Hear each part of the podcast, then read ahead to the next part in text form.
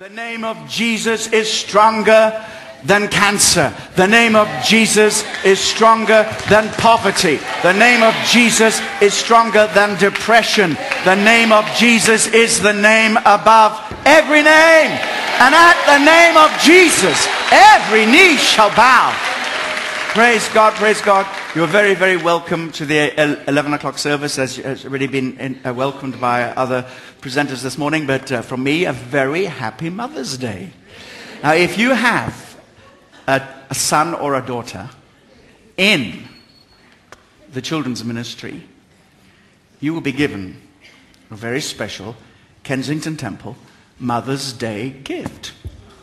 Absolutely perfect. A mirror. Now, guys, this is also for you. You say, why? Because if you ever lost at sea and your wife in the handbag has this, you can take it out and signal with it. It could even save your life. So, guys, we're not forgotten today. But congratulations to all you mothers. There isn't anything on God's earth quite like the love of a mother and we really appreciate you. God bless you. It's wonderful. Now, uh, the uh, denominational magazine Direction, March issue, uh, it's available and uh, it's priced one pound for each of you. We know we heavily subsidize it for you, but I have a vested interest in reminding you to get it this month because I have an article in it checking the spiritual climate.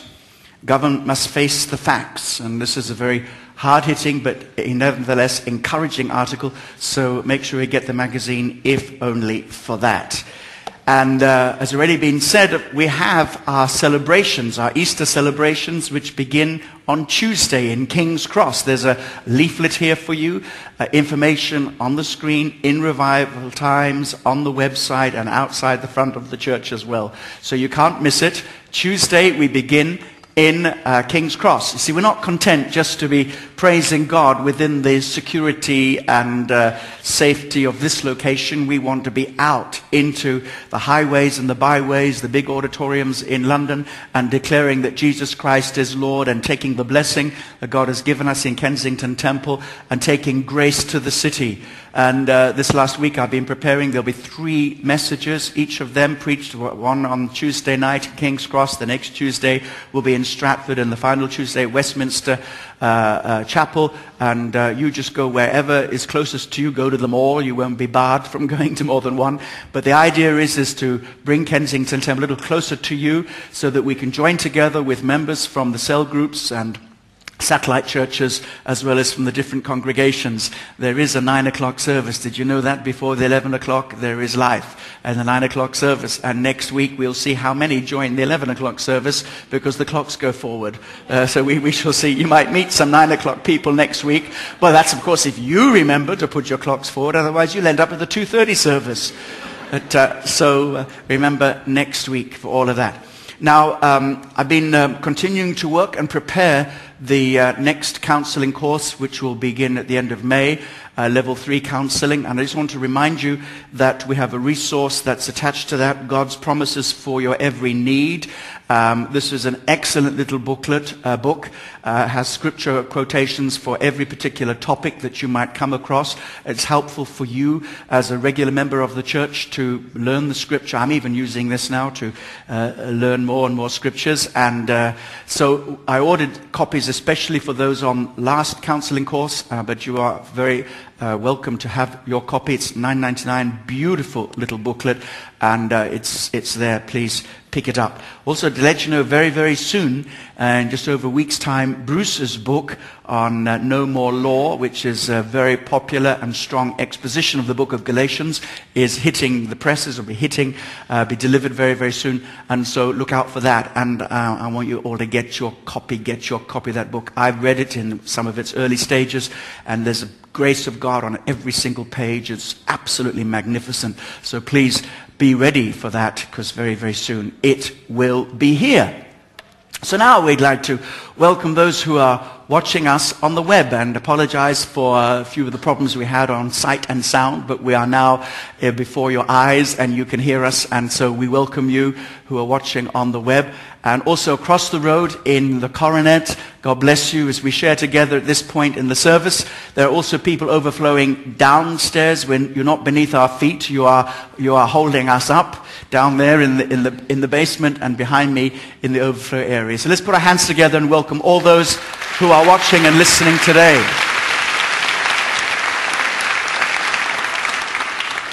Now, in the build up to Easter, I'm teaching you on a series entitled Life Savers. And uh, last week I spoke about the first life saving truth you must be born again. And uh, today I'm going to be speaking about Jesus, the Son of God. Now, these are life saving truths, they are foundational to our faith. And don't think for one moment that because we as believers, we know uh, we have confessed Jesus Christ as the Son of God sometimes many, many years ago, and this is very familiar language to us, uh, because there's increasing pressure on believers today to reject some of these foundational truths. And it's not just a question of refreshing your mind and memory, but it is a way of encountering Christ in a new and fresh way because we need to meet him and know him as the Son of God every single day of our lives. That's why the Apostle Paul in Ephesians chapter 1 says, I keep asking, I ask the Father, for this reason I bow my knees, I ask the Father, the God and Father of our Lord Jesus Christ, to give you the spirit of wisdom and revelation for the knowledge of Him. And he was speaking about believers. He was praying that believers should get to know Christ more and more and understand who He is. And this teaching that Jesus is the Christ, the Son of the living God, is, is an amazing teaching. It will stretch your mind. It will stretch your understanding and will cause you to, to dig deeper into the Word of God and understand this amazing revelation of what it actually means. It's also something that is rejected by other people and say, no, we can't talk about Jesus being the Son of God. It is, it is ridiculous, obnoxious, even blasphemous to say that God has a son. Others say, well, you know, eh, you are compromising the unity of God. You Christians believe that there is only one God, but then you talk about Jesus also being God. So you're contradicting yourselves. And so we need to know Jesus personally, but also know how to explain this and present this truth to other people. But more importantly, this morning, I want you to know that this truth is a real life-saving truth. You cannot know God the Father unless you know God the Son. Jesus said, I am the way, the truth, and the life. No one comes to the Father but by me. So we're going to look at that this morning. I want you to turn to Matthew's Gospel, chapter 16. I'm going to read the passage Matthew's Gospel, chapter 16, verses 13 to 23. It says, When Jesus came into the region of Caesarea Philippi, he asked his disciples, saying, Who do men say that I am? So they said, Some say John the Baptist, some Elijah, some others Jeremiah, or one of the prophets. He said to them, But who do you say that I am? Simon Peter answered and said, you are the Christ, the Son of the living God. Jesus answered and said to him, Blessed are you, Simon Bar-Jonah, for flesh and blood has not revealed this to you, but my Father who is in heaven. And I also say to you that you are Peter, and on this rock I will build my church, and the gates of Hades shall not prevail against it. And I'll give you the keys of the kingdom of heaven. And whatever you bind on earth will be bound in heaven. And whatever you loose on earth will be loosed in heaven. Then he commanded his disciples that they should tell no one that he was Jesus the Christ. From that time, Jesus began to show his disciples that he must go to Jerusalem and suffer many things from the elders and chief priests and scribes and be killed and be raised the third day. Then Peter took him aside and began to rebuke him, saying, Far be it from you, Lord, this shall not happen to you. And he turned and said to Peter, Get behind me, Satan. You are an offense to me, for you are not mindful of the things of God, but the things of men.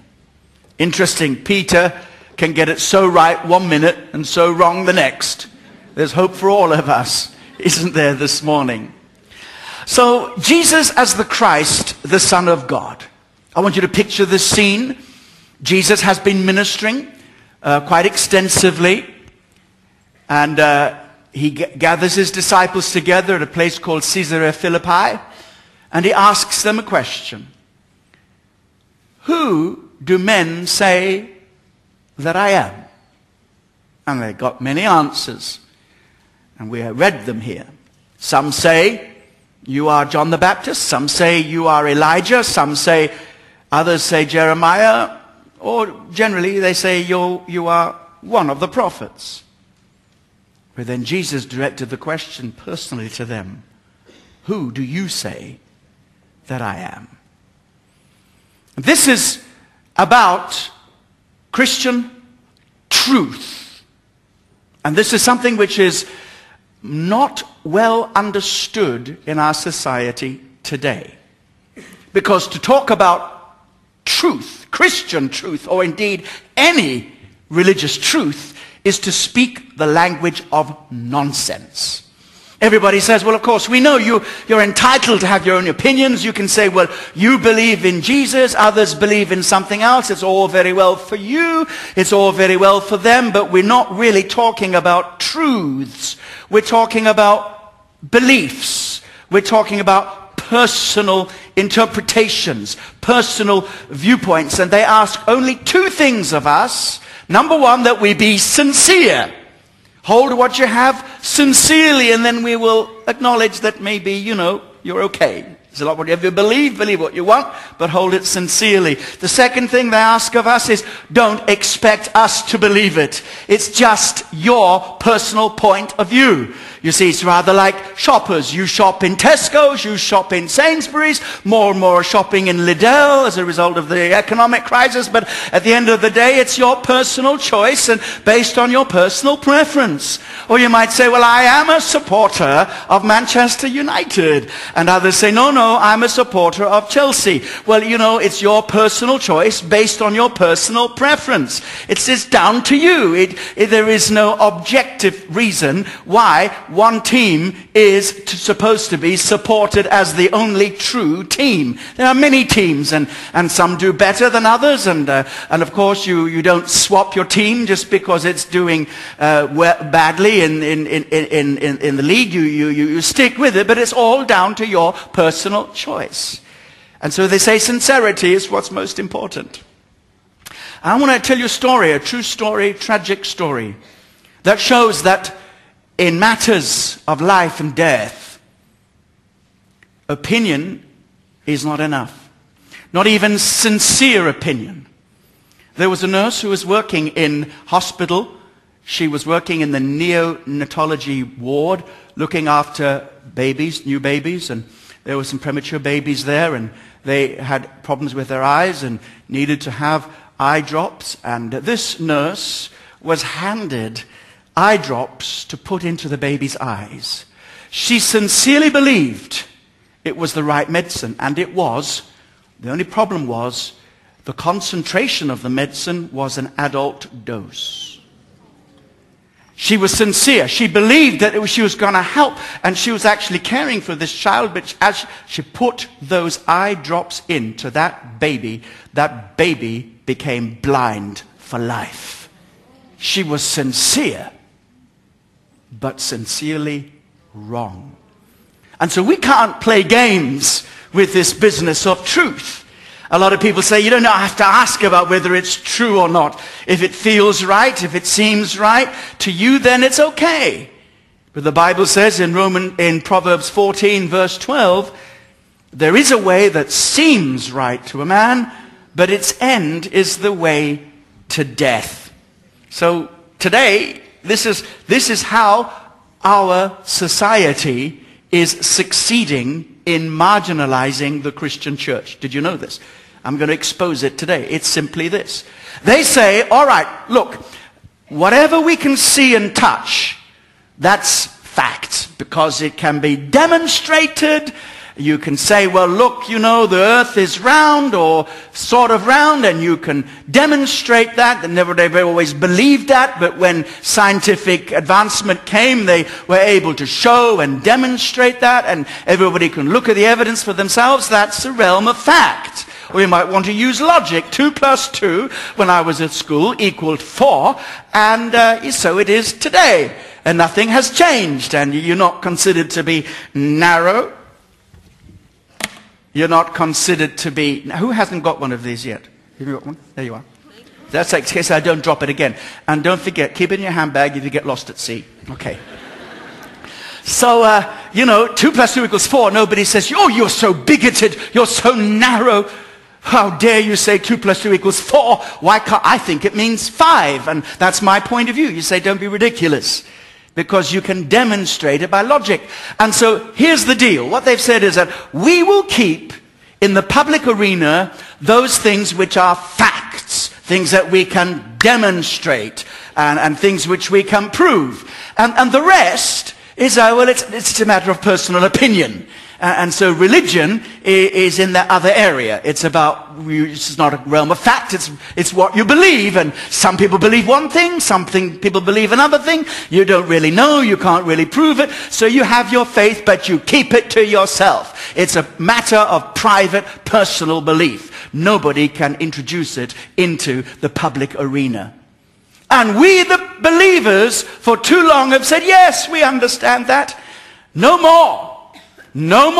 I pray that beginning with this message, you will understand that Christian truth is not something that is to the margins of our society based on personal beliefs. What we put our faith in is true and it is fact. And because it is fact, it not only can save our life, but it can save other people's lives. In fact, it is the only fact or set of facts that can save our society and save our nation. Very strong claims. I better get on with it. All right. So let me uh, just sort of uh, emphasize this a, uh, a, little bit this morning, telling you the story about about uh, an atheist whose daughter, primary school daughter, uh, came home from school and said, my friend goes to Sunday school, I'd like to go to Sunday school.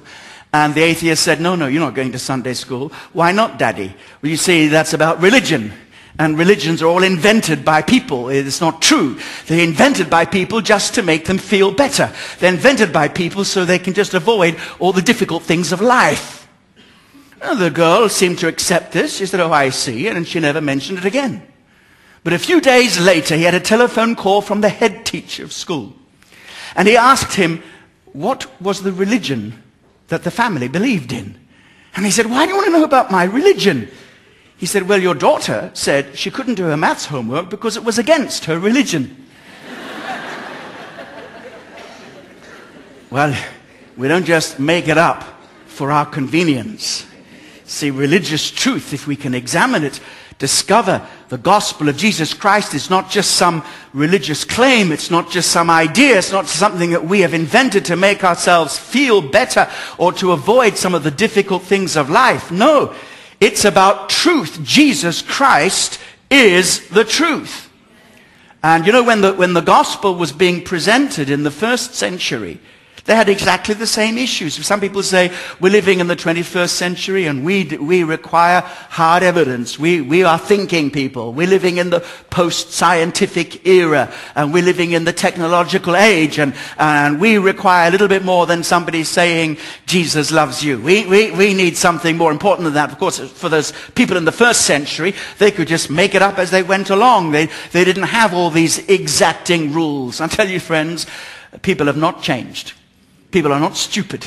They're not stupid in the 21st century. They weren't stupid in the first century. And I want to show you from Acts chapter 26 how important it is to know that it is the facts of the gospel that bring, bring us to faith. It's not our faith that invents the facts. It's the facts first and faith second.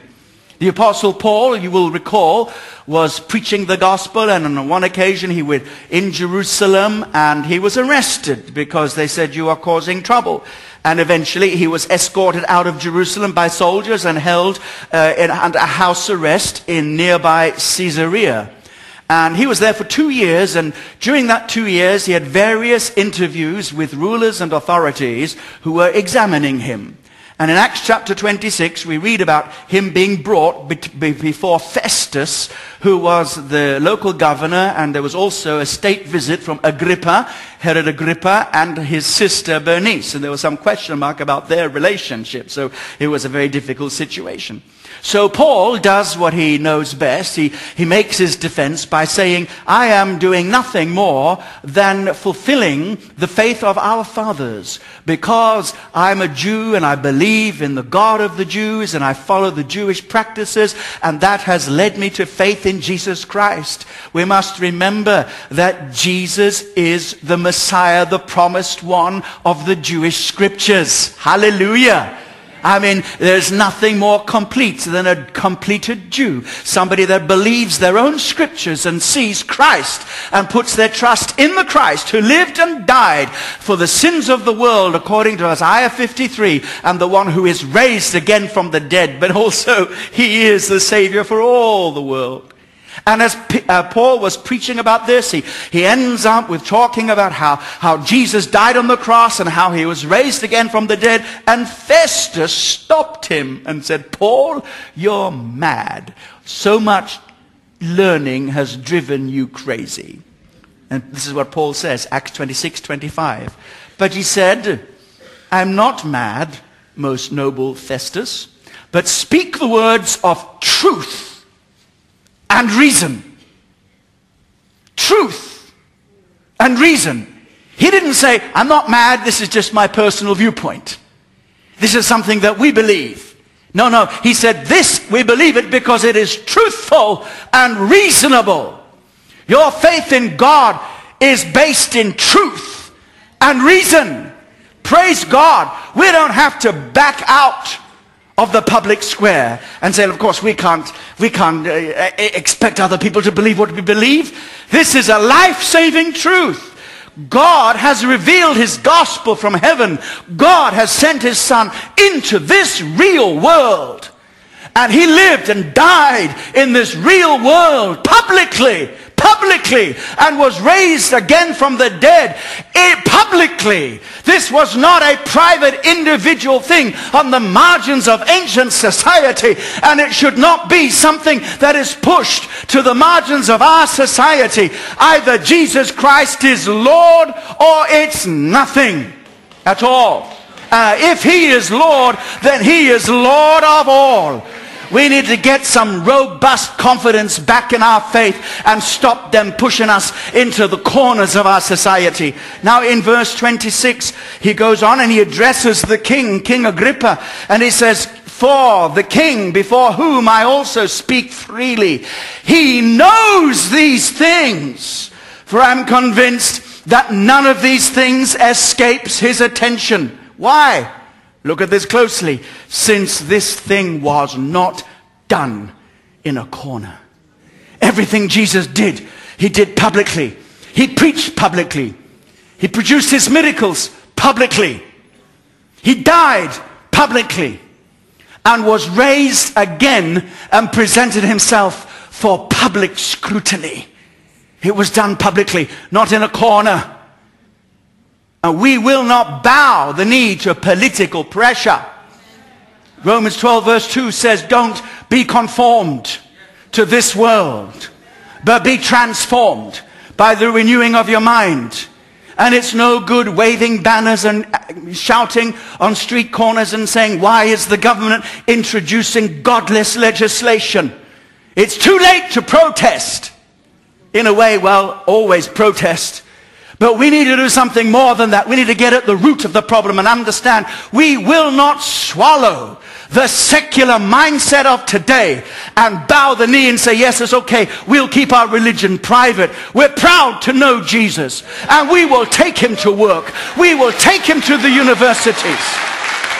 We'll take him to the schools. We'll take him to the cinema and the theater. And we will declare that Jesus Christ is Lord over the whole of life. Amen and amen. And you know, the truth is, is that the secular worldview cannot be proven. All it is, is a philosophy. And they're the ones who are forcing an unprovable truth upon us, or what they consider to be truth. People of God, it's time to wake up. It's time to shake yourself to up and say, God, I am not going to back down. Why should we be the only religion that is not allowed to be who we are at work? We have to keep our private beliefs outside of work rather than speak into the situation and say, no, no, no, there's another way of looking at it. Life begins at conception. Marriage is between a man and a woman. We can say that. And, and, we can say it because, not just because it's a religious belief, but because it is as the very nature of things. And the evidence, take a look at this, the evidence has always been, and there is so much evidence, that the best way to bring up children, saying this on Mother's Day, the best way to bring up children is within a marriage of commitment for life. The evidence shows that. It's not just a Bible believing truth. It is an evident truth which people only, those who are biased and have an agenda which they cannot prove and enforce upon us. People of God, it all rests down on something which is rock solid. That's why Jesus said, hey, Peter, you're blessed. God, the Father has revealed this to you. And on this, I will build my church, not on you, Peter. Then we get this wrong when we think Peter is the foundation. No, Peter is human. There is only one foundation and no other foundation can be laid other than the foundation that Christ, that God has laid, and that's Jesus Christ himself. Jesus was saying, Peter, this is a rock truth, rock solid truth. It is more solid than northern rock, thank God. You can bank on this. You can build on this. You don't build on something in, insubstantial. You build on something that is real and true. Hallelujah. I want you to picture this in your mind. Here we have the real Jesus. You see, we just read it in our Bibles and we kind of forget that this actually happened. There was Jesus standing there in the flesh before his disciples. The real Jesus with a real genealogy, a real birth, a real childhood, a real family, a real public ministry. Jesus was born in, under the reign of Caesar Augustus. There he is, just over my right shoulder. 27 BC, to 14 AD, that's when Augustus reigned as Caesar. Jesus was born at that historical moment. He lived, of course, the most of his life under the reign of Tiberius, just over my left shoulder. Tiberius, AD 14 to AD 27. This was a real person living in a real time, in a real place, a real person here in this planet. God invading this planet. God showing up in the world of space and time and producing proof that he is the Son of God. That's why the apostle said, believe us. We've seen him. We were there. Our eyes have seen. Our hands have handled. This is physical proof. We are eyewitnesses. We saw it. We saw him. We knew him. Amen. It sounds rather like somebody in a court of law producing evidence. We are witnesses. This is not something that was invented. You know, I tell you friends, the resurrection was not invented by faith. Resurrection faith came from resurrection fact. First the fact and then the faith. People, we've got to get back into the public arena. Everything Jesus did, he did it publicly. It was witnessed by thousands, not just his close associates, those that knew him. It also made the secular historical record books. And now he is having this public ministry and people are beginning to notice him and talk about him. And uh, so Jesus says, who do they say that I am? Notice very carefully. He did not say, what do people think about me? He was not asking for their opinion. He was wanting them to discover the revelation of who he was. Very interesting. Very interesting. We'll show you in a moment how powerful that is. Jesus said to the disciples, who do you say I am? Not who do you think I am? Frankly, who you think Jesus is, even who I think Jesus is, is absolutely irrelevant. It's not based on human opinion. It's based on the fact of who he is. Amen. Who do you say I am? Praise God. You remember Romans 10 verses 9 and onwards say this, that if you confess with your mouth that Jesus is Lord and believe in your heart that God raised him from the dead, you will be saved. Can you see? He was looking for them, giving them an opportunity to make a faith declaration based on their understanding of who Jesus was, not on their opinion. And in the same way, it goes on to say, verse 10, For with the heart one believes unto righteousness, and with the mouth confession is made unto salvation. He was looking for a confession of faith. That's why we call this Peter's confession, declaration, based on heart understanding. And with the heart, one believes unto righteousness. With the mouth, confession is made unto salvation. For the scripture says, whoever believes on him will not be put to shame. And Peter came up with the answer, you are the Christ, the Son of the living God. It's very interesting that uh, people were able to say that Jesus was a prophet. That much was evident. Very evident. It was not just based on opinion, it was based on fact. Especially the Jewish people understood what a prophet was. A prophet was somebody that declared the word of God. They knew Jesus did that. A prophet was somebody that produced miracles to demonstrate that the word from their mouth was the truth. They recognized that, but they had no more revelation. No more revelation.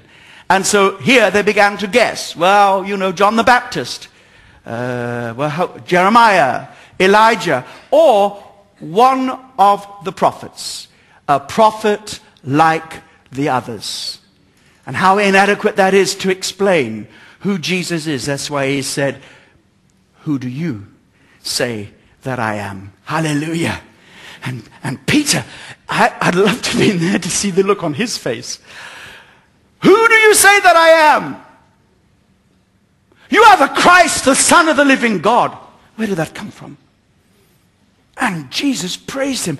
You're blessed, Simon, because flesh and blood has not revealed this to you, but my Father in heaven. Our faith rests on revealed fact. Amen. Revealed fact. Christianity is not a natural religion. It's a supernatural religion. It's not based on human opinion.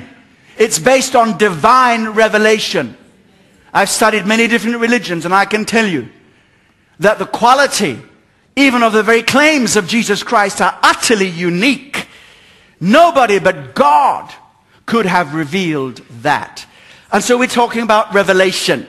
Now here, it's all very easy to say, well, yeah, well, you know, but, the, you know, other religions have their sacred books and others have their claims, their claims of truth and all the rest of it. And we're just one person claiming something and count other people are claiming something else and we're counter, counter, you know, kind of um, claiming one another. And so, you know, really, really, we are in a stalemate. It's just down to what you believe or what somebody else believes. Nobody can prove it. But let me tell you what revelation is, people of God.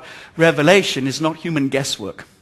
Revelation isn't even saying, well, I think this is the best explanation. Let's go with that. Revelation is a revealing of divine truth, divine reality. Let me give you a demonstration. Earlier this year, McLaren unveiled their new Formula One car. And this is what it looked like, first of all. Nothing. Why is that? Because it was veiled. You have unveiling of plaques, unveiling of monuments, unveiling of cars, and this is what it looked like. Hidden! But then, at the right moment, with sufficient razzmatazz, they took the veil away and it was revealed. The car was there all the time. They just couldn't see it. See, revelation means taking the veil away, showing what is behind it. And when God reveals the true identity of Jesus, he doesn't become the Son of God because you believe it, but you believe it because God shows you that he is the Son of God. Revealed religion. Now, I know I'm going to answer the question, will you say, well, then how do we know that the Christian claim is different from the others and so on? I'm coming to that. But you need to understand that it's only in very recent history did people actually doubt that, that there was such a thing as revelation for many, many years, right throughout history, many, many years, it was, it was perfectly acceptable to discuss the idea that God reveals himself because you see, they were more logical back in those days than we are today.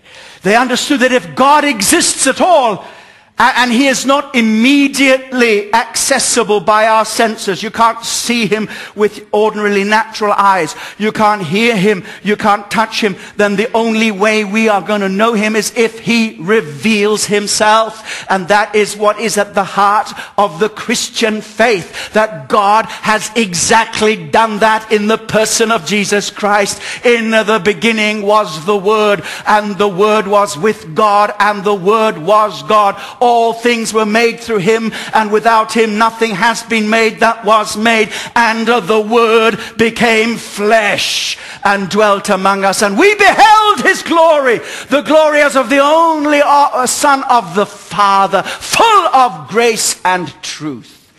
That's what it's about. God has shown up on this planet of course, he spoke into it. He revealed himself, not just by the things that he made, but his miraculous interventions. The existence of the Jewish nation and their history is proof positive that there is a supernatural God who chooses and who blesses. And of course, we can see that he intervened in the past. But the full and final revelation came when God himself showed up on this planet for everybody to see and everybody to discover who he was. Amen and amen.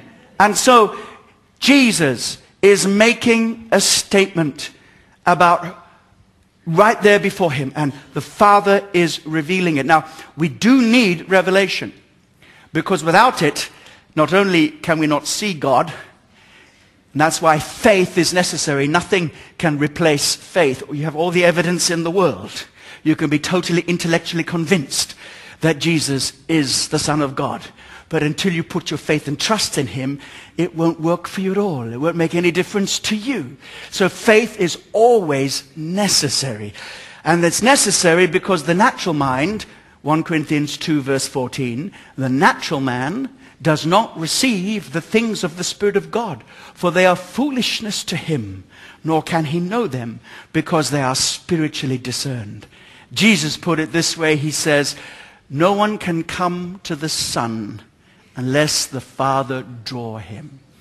And because Jesus is the Son of God, who better than to introduce him to us than God himself? He did that at Jesus' baptism. They heard a voice from heaven. This is my beloved Son in whom I'm well pleased. It was revealed on the Mount of Transfiguration when Jesus' glory began to be seen physically on the outside. Very rare occurrence. And the voice from heaven said, This is my beloved Son, hear him. So many witnesses to who Jesus was. The Father accredited Jesus by the signs and the wonders and miracles. But most important of all, the Father accredited Jesus when he raised him from the dead and said, This is really my son.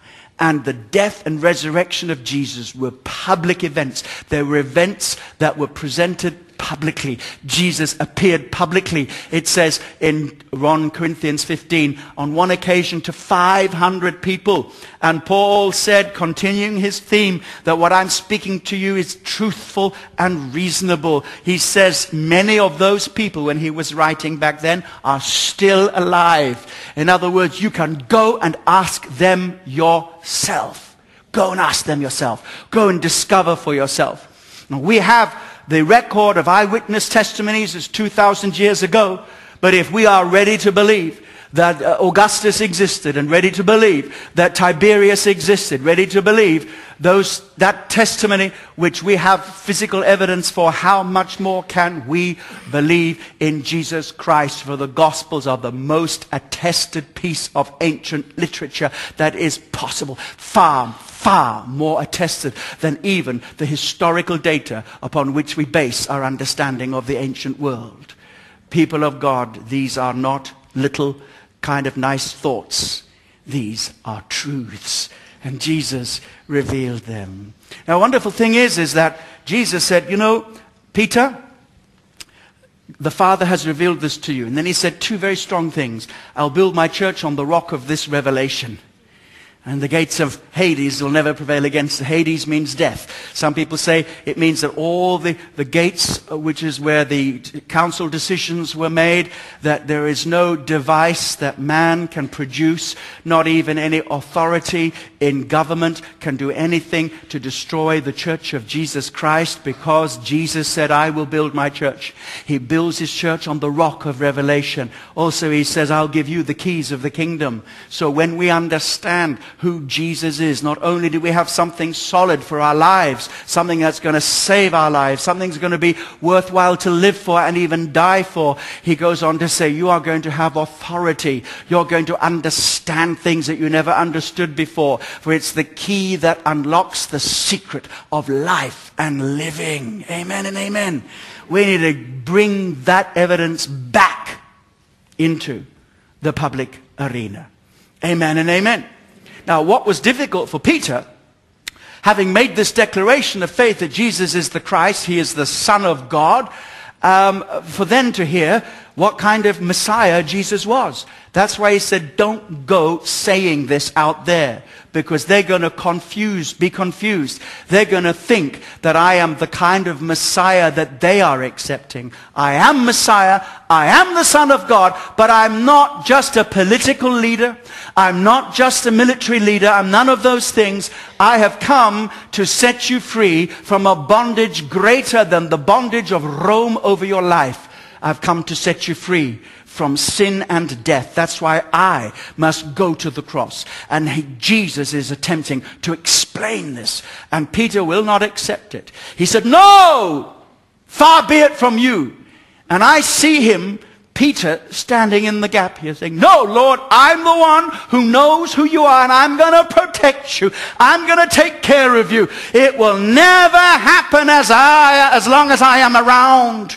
That's what he's saying. I will stop it. And he had this mentality despite Jesus' rebuke until the end. That's why when they came to arrest Jesus, Peter took a sword and tried to cut the man's head off and missed and cut his ear off. And Jesus said, look what now I have to do. Stick it back, please. Thank you very much.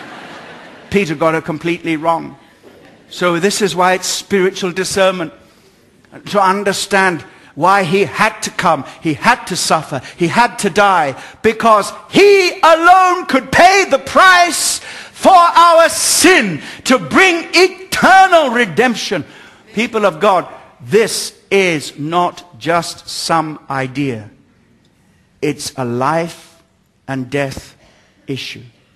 And when we turn to the New Testament, if we have a look at uh, John chapter 17, and verse 3, what do we read? Jesus is speaking to the Father and he says, And this is eternal life, that they may know you, the only true God, and Jesus Christ, whom you have sent. Know you and Jesus Christ, the same breath. The only way to have eternal life is to know the Father through the Son that if that is, if that is not a claim to equality with God, then I don't know what planet you're living on. He's very, very clear about this.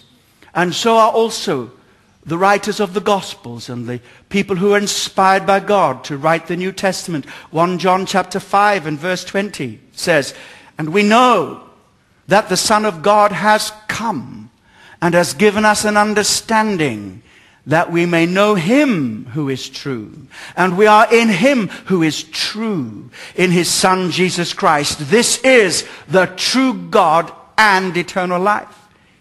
This is an exclusive claim. People say, you are being bigoted, you are being arrogant, intolerant, and they'll even throw in racist as well, somehow, how they arrive at that. So you're all of these things because you believe that there is only one God. Amen. Well, it's either true or false. And if it's false, it's not worth believing in. And if it's true, then it's true for everybody. And our job is to understand that these life-saving truths are vital because people are perishing. We can't make them believe even, even if we have all the proof in the world and say, look at this verse, look at that verse. I don't believe the Bible. Okay, look at this historical record. I was in a humanist association where they invited me to speak to them. And I, I spoke to them at the end. They said, all right, well now prove that Jesus ever existed. And I said, well, of course you're not going to accept the Gospels because you see, these men of integrity, because they're believers, they're rubbish and stupid and foolish. They said, correct. And I said, you're not going to believe historical records because if you're asking me to prove that Jesus actually lived, it means you've already dismissed the historical records. So all that is left, and I leave it to you, is your foolishness. I leave it with you, your foolishness. Say, what else do you want to say? I said to them, I want to tell you this. Truth is not a philosophy nor an ideology. Truth is a person and his name is Jesus. And believe me, the demons manifested. Don't think that humanists and secularists and atheists, that they're just all nice people who've just got some intellectual problems. The Bible says the fool says in his heart, there is no God. It's a moral and spiritual problem. And we are compassionate. I don't know where you came from in terms of your background. Before I was a Christian, I believed that nature was God. That's a good idea. I didn't believe in the God of the Bible because I'd been to church, and that was enough. So uh, I had never been to Kensington Temple, of course, but I'd been to certain churches, and it was dead and boring. I thought, if this all there is to God, I better start looking somewhere else. So I made up my own religion. Nature is God. That's it. Where did nature come from? Doesn't matter. I don't care, but nature is God. Uh, and uh, so, so I made it up. Some people have come from an atheist background background. And they really did struggle with the concept of God. Others have come from a, a, different kind of religious background, and you struggled with such things as the sonship of Jesus Christ. Now, today I would have loved, it's not a teaching service, uh, today I would have loved to have gone in great detail as what we mean by the Son of God. I can't do that. Just give you a nugget here and refer you to my website. On my Facebook and on my blog, I've got, I'm quoting uh, a long article which really sets this out in a very clear way. But when we say Jesus is the Son of God, we don't mean that God has a wife. No, no. We, when Jesus is the Son of God, it's used metaphorically. And it means several things. It means that Jesus carries the nature of God, like Father, like Son.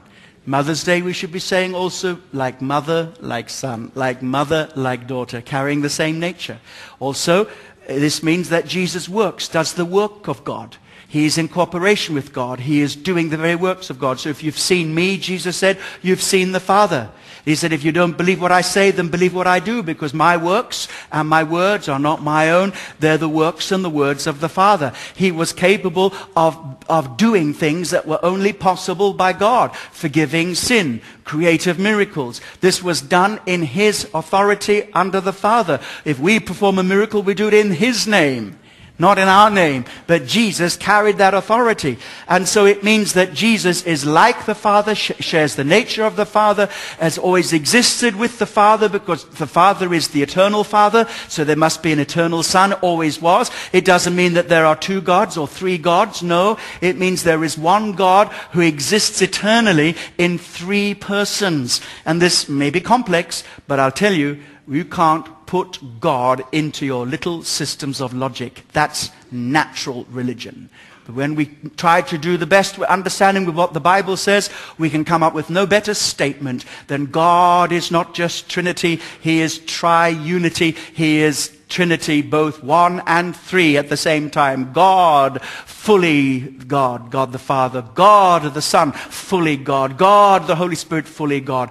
And this is a concept that is at the heart of our faith. And without it, you cannot be saved. If you don't believe that Jesus is the Son of God, you will never believe in God or receive the life that comes from God. One more verse before we finish. Here we have 1 John chapter 2, verses 22 to 23. Remember this. This is John speaking. The apostle John, the aged apostle, the, one of the last surviving apostles writing. Amazing man. They said two things about him. They gave him two names. They said, number one, he is the beloved disciple. Secondly, he is John the divine. Now, By that, it simply meant that he carried divine knowledge. He knew God. And in John's writings, it's all about coming to know God. In John's writings, it's all about love and loving God. And so here is the man who knew God better than anybody else living on the planet and who loved God more deeply than anybody else. He rested his head on the bosom of Jesus at the Last Supper. This loving God, person who knows God writes this. 1 John 2:22. Who is a liar? But he who denies that Jesus is the Christ, he is Antichrist. Now, before we start thinking of Omen 1, 2, and 3, devils with horns, Antichrist simply means somebody that does not accept Christ and accepts something in place of Christ, somebody that opposes Christ. Antichrist. Who is Antichrist? Who denies the Father and the Son. Whoever denies the Son does not have the Father either. He who acknowledges the Son has the Father also. So it's all very well. Jesus said, You believe in God, believe also in me. It's not enough to say, Well, I believe in God. Many people believe in God. What kind of God do they believe in? Do they believe in the God and Father of our Lord Jesus Christ? The one who died for our sins and was raised again from the dead leaving behind both reasonable reasons for our faith and also positive proof that our faith is not just invention. Our faith is both reasonable and there is proof. There is evidence that points in that direction. Uh, we need to recover the robust confidence that says, no, when we say that Jesus is Christ and Jesus is Lord, we're not just making it up and, and putting our understanding on the level of other people's understanding we say no. Look at the evidence. Look at the truth. No other claims even come anywhere near this. And the claims that God makes about Christ in the Bible are demonstrable. First of all, in your own life, the miracles that he works, but more objectively by historical fact and also by physical evidence that was witnessed by people who were as difficult as you and I when it comes to believing the impossible. Amen and amen. So the question is, as we finish today, who do you say that he is? In a moment, I'm going to give you an opportunity for us all together to make a declaration of faith that we may declare that Jesus is the Christ, the Son of the living God. But it will be an opportunity for some people here who have never ever put their faith in Jesus before. Never ever said, I accept that he is everything the Bible says he is, that I might declare him to be my Lord, my Savior, because he is the Lord and the Savior. Amen and amen. If that's you, this is an opportunity and it's the revelation of the Father. I cannot do it. You cannot do it of yourself. It only comes by revelation of the Father. Father, we ask that you would reveal the true identity of Jesus Christ to your people today in this place and across the different auditorium and also, Lord, for those watching on the internet, everybody under the sound of my voice. Are you ready to make this declaration with me? Are you ready? Say it loud and strong. I invite you all to say it. Here it goes. Lord Jesus Christ, Lord Jesus. I confess and declare that you are the Christ, the Son of the living God.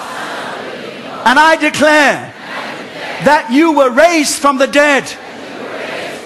And that having been raised, you live forever as the one who died for the sins of the world, but is now alive forevermore. And I praise you, my God, my Father, that you have revealed this to children such as us. And we put our faith in this declaration, the rock of revelation. In Jesus' name. Amen. Every head bowed, every eye closed. Amen. Amen. Now, before anybody moves in this place, I want to give those people an opportunity who made that declaration for the first time as a believer that you said, I actually really believe this. And you are saying, yeah, I now see it for the first time or in a new way that you have not seen for a very long time, whatever that is. I want to pray for you. Every head bowed, every eye closed. Somebody's going to be there to help you. Our consolidators are here. This is so important. This is a life-saving truth. And that's why we're giving extra time this morning to it. So if you today made that declaration of faith the first time and you say, yes, I believe I want Christ to be my Savior. I really do. You might still have some questions, but we can help you with the questions. But you know that this is what you want. I want why every head is bowed, every eye is closed, you to lift your hand right now, and I'm going to pray for you before we finish this service. Lift your hand high. Those people who say, yes, I want Christ in my life for the very first time. Where are you? Lift your hands. Thank you. God bless you. Thank you. God bless you. Somebody else. Somebody else. Anybody else in this building. Lift your hand high. Lift your hand high. Downstairs in the lower hall overflow. Thank you, somebody else. Downstairs, the lower hall overflow. Behind me, in the room behind me, across the road, in the, in the, in the coronet on the internet. You can touch us. God bless you. You can contact us. God bless you. Somebody's there in each of those overflow areas. Father, I pray for every single person today who's making a declaration of Jesus Christ as Lord and as the Son of God, that you will bless them and make this truth so real to them that they can build their very life on it and trust their life to it for now and forever. And I pray for the rest of us, oh God, today, that you brought this truth back to our hearts in a new and fresh way, that we will go out into the public arena and be prepared to declare that Jesus Christ is Lord, and not just to do it as an empty faith statement, but lovingly and patiently point people to evidence so that we can be with them and help them come to see and understand a truth that will save their life and bring eternal life to them. Grant it, Father, we pray. Katika jina la Yesu in the mighty name of Jesus. Amen and amen. Now, people of God, let's give him a mighty praise. Amen and amen. Amen and amen. Thank you. God bless.